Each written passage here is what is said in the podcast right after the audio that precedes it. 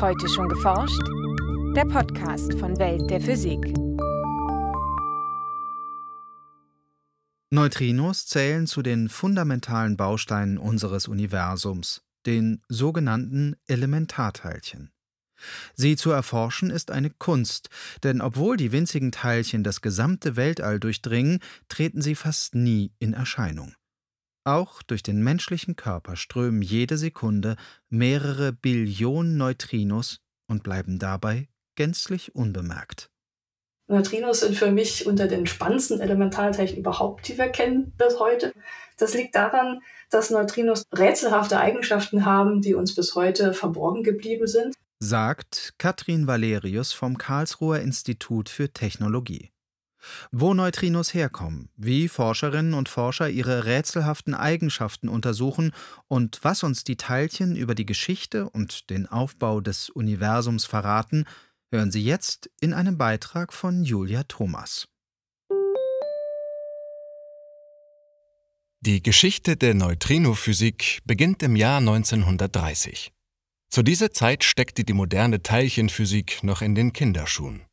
Bekannt war bereits, dass sich alle Materie aus Atomen zusammensetzt, die wiederum aus Elektronen und einem Atomkern bestehen. Auch die Bestandteile des Atomkerns, heutzutage bekannt als Protonen und Neutronen, wurden allmählich entdeckt und erforscht. Dafür studierten Wissenschaftlerinnen und Wissenschaftler unter anderem radioaktive Zerfälle.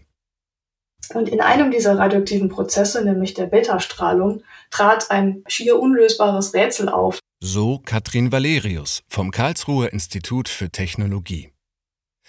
Beim Beta-Zerfall wandelt sich ein Neutron im Atomkern in ein Proton um und sendet dabei ein Elektron aus. Die beim Zerfall frei werdende Energie wird von dem Elektron in Form von Bewegungsenergie fortgetragen. Doch die beobachteten Elektronen verhielten sich anders, als Forschende es von Zerfallsreaktionen gewohnt waren. Sie hatten teilweise viel weniger Energie, als beim Zerfall frei wird. Das heißt, eigentlich äh, hätte die Energie unterwegs irgendwohin verschwinden müssen. Das konnte man sich nicht vorstellen. Es hätte die damals so gültigen Gesetze der Physik einfach ausgehebelt. Aber Gott sei Dank gab es einen verzweifelten Ausweg, den hat auch der Erfinder der Neutrinos Wolfgang Pauli so bezeichnet indem er gesagt hat, zusammen mit dem Elektron, was wir ja als Beta-Strahl beobachten, wird noch ein weiteres neues Teilchen aus dem Kern emittiert, das wir bisher noch nicht kennen. Das ist das, was wir jetzt heute als Neutrino bezeichnen. Und diese zwei Teilchen, das Elektron und das Neutrino, teilen sich die Gesamtenergie, die bei dem Zerfallsprozess freigesetzt wird.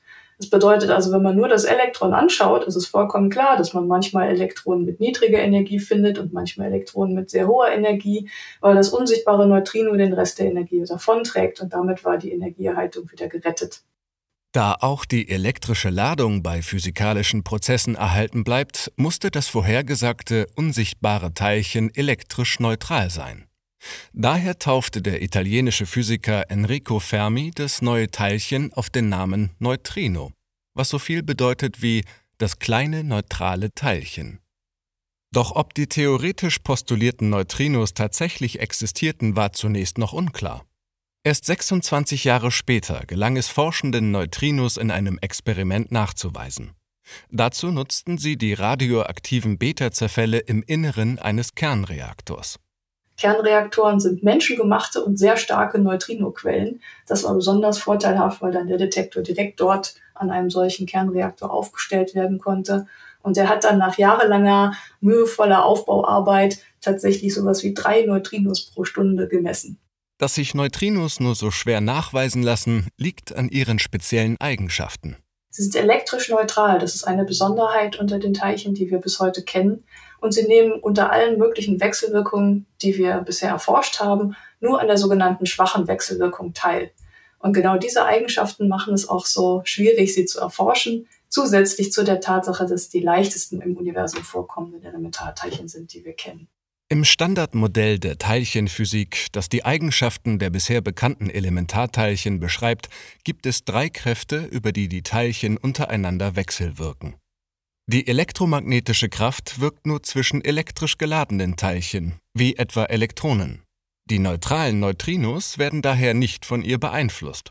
Sie spüren auch nichts von der sogenannten starken Kraft, die Protonen und Neutronen im Atomkern aneinander bindet. Nur über die schwache Kraft, die beim Beta-Zerfall eine wichtige Rolle spielt, können Neutrinos mit anderen Teilchen wechselwirken. Doch diese Kraft ist, wie ihr Name schon sagt, deutlich schwächer als die anderen Kräfte. Daher dauerte es einige Zeit, bis Forscherinnen und Forscher Neutrinos mit Detektoren nachweisen konnten und so mehr über die rätselhaften Teilchen herausfanden. Heute wissen wir tatsächlich, dass es drei Sorten von Neutrinos gibt. Die werden auch manchmal als Flavors oder Geschmacksrichtungen bezeichnet. Zuerst wusste man nur von einer Art von Neutrinos. Das war die, die im radioaktiven Beta-Zerfall aufgetreten ist. Die konnte man auch als erste erforschen. Später, dann in den 60er Jahren, wurde allerdings auch bekannt, dass es mindestens eine zweite Art von Neutrinos geben soll, die dann mit dem Myon, dem schweren Geschwisterteilchen des Elektrons, verwandt ist. Und schließlich später, in den 2000er Jahren, kam auch eine dritte Familie dazu. Die wurde einem Beschleuniger entdeckt.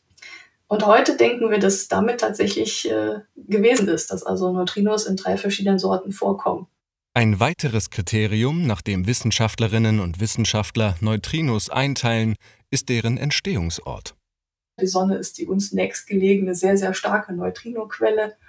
Ähm, sie kommen aus der Erde. Es gibt äh, radioaktive Zerfallsprozesse in der Erde selber, in der Kruste, im Erdmantel, den Neutrinos ständig erzeugt werden und so von unten aus der Erde durch uns hindurchgehen.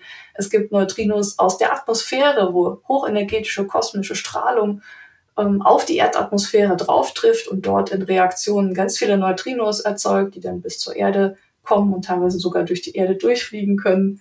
Es gibt Neutrinos aus Teilchenbeschleunigern. Wenn dort Experimente mit Teilchenstrahlen durchgeführt werden, dann können Neutrinos erzeugt werden. Und schlussendlich sind auch Menschen Neutrinoquellen. Es gibt also auch Bioneutrinos, wenn man so will. Durch die radioaktiven Elemente, die in unserem Körper enthalten sind, können wir auch selber Neutrinos imitieren.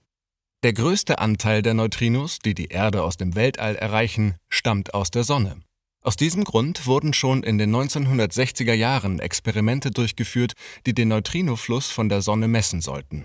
Dabei fanden Forschende allerdings immer eine geringere Zahl an Neutrinos, als es die Theorie vorhersagte. Dieses sogenannte solare Neutrino-Problem war weder auf ein falsches Verständnis der Sonnenphysik noch auf Messfehler im Experiment zurückzuführen. Wir hatten tatsächlich etwas übersehen über die Art und Weise, wie Neutrinos sich verhalten. Und zwar können sie sich, wie wir heute wissen, auf dem langen Weg von der Sonne bis zu unserem Detektor auf der Erde von einer Neutrinosorte in eine andere Neutrinosorte umwandeln. Dieses Konzept ist unter dem Namen Neutrino-Flavor-Oszillation bekannt, weil sie sich nicht nur spontan in eine äh, Art umwandeln können, sondern je nachdem, wie weit sie fliegen, auch wieder zurück in die ursprüngliche Sorte. Deswegen Oszillation und nicht nur Umwandlung. Wir verstehen also das Sonnenmodell, wenn wir berücksichtigen, dass nicht alle ursprünglich als Elektroneutrinos losgeflogenen Neutrinos auch als Elektroneutrinos in unserem Detektor ankommen, sondern wir müssen die anderen Sorten mitzählen. Das Phänomen der Neutrino-Oszillationen wird bis heute in einer Vielzahl von Experimenten untersucht. Forscherinnen und Forscher hoffen, so auch Rückschlüsse auf die Masse der Neutrinos zu erhalten. Denn die Oszillationen funktionieren überhaupt erst, wenn Neutrinos von Null verschiedene Massen haben. Doch genau das widerspricht den ursprünglichen Annahmen des Standardmodells. Denn das Standardmodell der Elementarteilchen kommt sehr gut ohne Neutrinomasse aus. Ist alles wunderbar, perfekt und symmetrisch, genau ohne Neutrinomasse. Möglicherweise könnten die Neutrinomassen also Aufschluss darüber geben, wie sich das Standardmodell erweitern oder gar durch eine neue, bessere Theorie ersetzen ließe. Da Neutrinos jedoch extrem leicht sind, ist es nicht einfach, ihre Masse zu bestimmen. Mit Hilfe des sogenannten Karlsruher Tritium-Neutrino-Experiments wollen Wissenschaftlerinnen und Wissenschaftler die Neutrinomasse im Laborversuch messen. Dazu benutzen sie den Beta-Zerfall von Tritium, auch überschwerer Wasserstoff genannt, bei dem ein Elektron und ein Neutrino freigesetzt werden. Wenn man das Elektron aus dem Beta-Zerfall sehr genau spektroskopiert, kann man etwas lernen über die Masse des einfach vorbeifliegenden Neutrinos, das einfach gar nicht nachgewiesen wird und trotzdem kann man Rückschlüsse auf seine Masse ziehen. Bislang ließen sich allerdings nur Obergrenzen für die Neutrinomassen bestimmen. Die neueste Auswertung aus dem Jahr 2022 ergab, dass Neutrinos leichter sein müssen als 0,8 Elektronenvolt. Zum Vergleich. Ein Elektron wiegt mehr als das 600.000-fache dieser Obergrenze. Die aktuellen Messungen sollen die Masse nun noch weiter eingrenzen und hoffentlich auch irgendwann genau bestimmen können. Doch obwohl Neutrinos in vielen Aspekten noch rätselhaft sind, können sie in anderen Forschungsbereichen bereits genutzt werden, um neue Erkenntnisse zu gewinnen.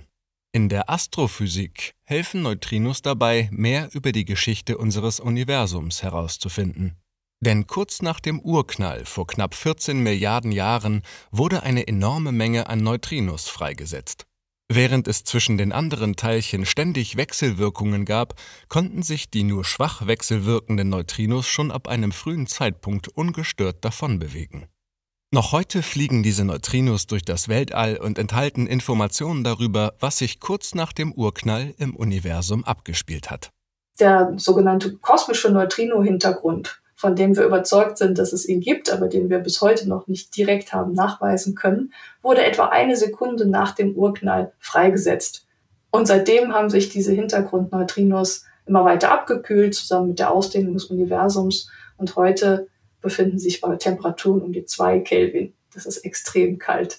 Etwa 300 solcher Hintergrundneutrinos befinden sich der Theorie nach in jedem Kubikzentimeter des Universums. Weil sie so kalt sind, also extrem wenig Energie enthalten, konnte sie bisher noch kein Detektor nachweisen. Doch aus den Weiten des Universums erreichen uns auch hochenergetische Neutrinos, die etwa frei werden, wenn ein Stern am Ende seiner Lebensdauer explodiert.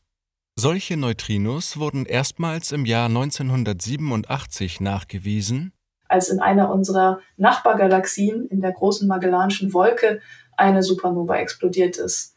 Und auf der Erde wurden in mehreren Neutrino-Detektoren etwas mehr als zwei Handvoll Neutrino-Signale aufgefangen. Und daher wussten wir tatsächlich zum ersten Mal, dass es stimmt, die Hypothese tatsächlich wahr ist, dass in einer Supernova-Explosion eine große Anzahl von Neutrinos freigesetzt wird. Denn ohne Neutrinos könnte eine Supernova gar nicht ablaufen.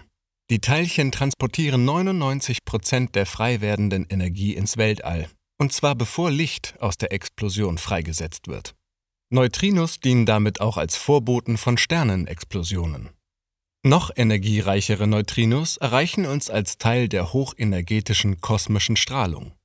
Diese wird beispielsweise erzeugt, wenn Materie von einem supermassereichen schwarzen Loch verschluckt und dabei stark beschleunigt wird. Die kosmische Strahlung, die wir aus dem Universum beobachten können, hat teilweise Energien, die ein Vielfaches die Teilchenenergien übersteigen, die wir auf der Erde mit Teilchenbeschleunigern überhaupt erzeugen können. Das erste fundamentale Rätsel ist also schon mal, wie bekommen Teilchen der kosmischen Strahlung in den kosmischen Beschleunigern ihre riesig hohen Energiemengen? Neutrinos könnten dieses Rätsel lösen. Denn sie werden, anders als elektrisch geladene Elektronen und Protonen, nicht durch Magnetfelder abgelenkt und durchdringen selbst Objekte, die für Licht undurchlässig sind. Um kosmische Neutrinos aufzuspüren, wurde im antarktischen Eisschild der Neutrinodetektor IceCube erbaut. Seit 2010 misst er Neutrinos, die durch das Eis fliegen und dort mit den Wassermolekülen reagieren. Bis 2022 ließen sich so etwa 80 Neutrinos aus der mehrere Millionen Lichtjahre entfernten Galaxie M77 nachweisen. Die Galaxie beherbergt ein supermassereiches schwarzes Loch in ihrem Zentrum, war aber bisher nicht für die Emission hochenergetischer Strahlung bekannt. Damit lässt sich vermuten, dass die Neutrinostrahlung aus dem extrem dichten Bereich direkt um das schwarze Loch stammt, der nur durch Neutrinos durchdrungen werden kann. Die Hoffnung ist nun, in Zukunft aus solchen Neutrino-Signalen auch Informationen über die Prozesse in der Nähe des schwarzen Lochs zu erhalten. Und die Entdeckungen reißen nicht ab. Ein weiterer Durchbruch gelang erst Mitte letzten Jahres. Da ging es darum, dass wir Neutrinos aus unserer eigenen Milchstraße gemessen haben. Das war ein fantastischer Durchbruch, weil wir jetzt wissen, dass unsere Milchstraße nicht nur in elektromagnetischer Strahlung leuchtet, sondern sie leuchtet auch in Neutrinos. Ein Beitrag von Julia Thomas, gesprochen von Elias Emken. Aufnahme Hörspielstudio Kreuzberg. Tonbearbeitung und Schnitt Daniel Levy. Redaktion Welt der Physik. Welt der Physik wird herausgegeben vom Bundesministerium für Bildung und Forschung und von der Deutschen Physikalischen Gesellschaft.